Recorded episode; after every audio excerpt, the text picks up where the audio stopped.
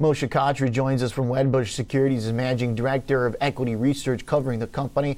Moshe, welcome to the show and uh, good to see you again. I don't think that you and I have talked about Coinbase since uh, you began coverage. So walk me through the way you're thinking about the stock and how these earnings inform that opinion.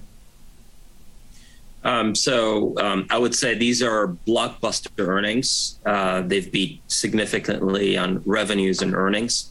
I would say on the surface, um, you've also seen a sequential decline in crypto assets on the platform, with September's uh, MTUs expected to decline from the June quarter. Um, we did see a couple of very positive factors. Uh, one, uh, annual revenue uh, fee per user is expected to reach record levels. That points to our thesis here, which is what the company's really doing is trying to monetize both sides of the platform. And this is really the beginning of the road. Uh, despite the street concerns over the competitive landscape and pricing compression, pricing remains intact. And uh, remember, with Coinbase, despite the fact that they have uh, relatively high fees, retailers and institutional investors continue to use the platform given the ecosystem's breadth of products and services. We continue to see the ecosystem expanding in terms of number of retail uh, users, and on top of that, number number of institutions. I mean, the numbers are huge. Um, and then the mix, actually, the volume mix now is expanding from predominantly being in Bitcoin to Ethereum. Um, and then finally, Street's expectations continue to move higher. When you and I spoke when we launched coverage, uh, the Street was looking for six, seven bucks per share for the year. Um, I think we started about 10, 11, and it seems that this Street is going much higher, uh, probably beyond our original uh, numbers. Mm. Um, I would say the bottom line uh, still see material monetization opportunities at Coinbase. Uh, this will provide earnings power for the next three to five years. That's yet to be captured by the street.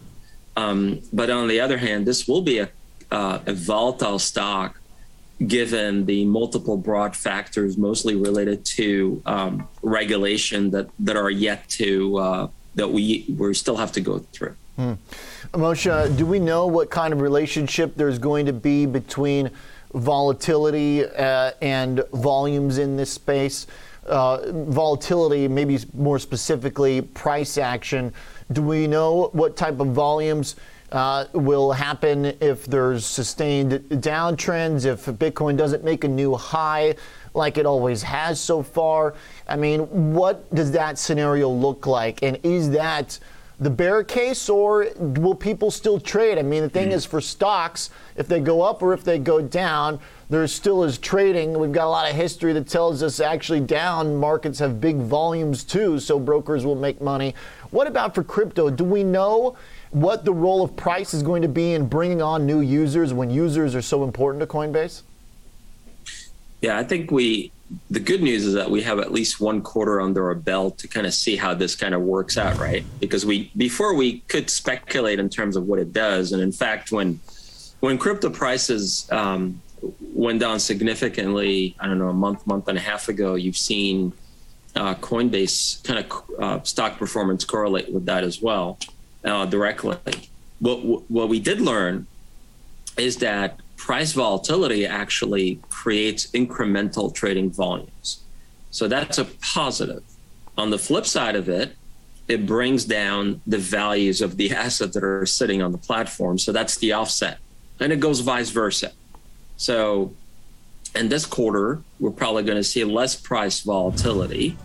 Uh, but then on the flip side of it, we'll see an increase in the values of the assets that are sitting on the platform and remember, some of the fees are generated based on those values that are sitting, uh, asset values that are sitting on the platform. So that's the offset.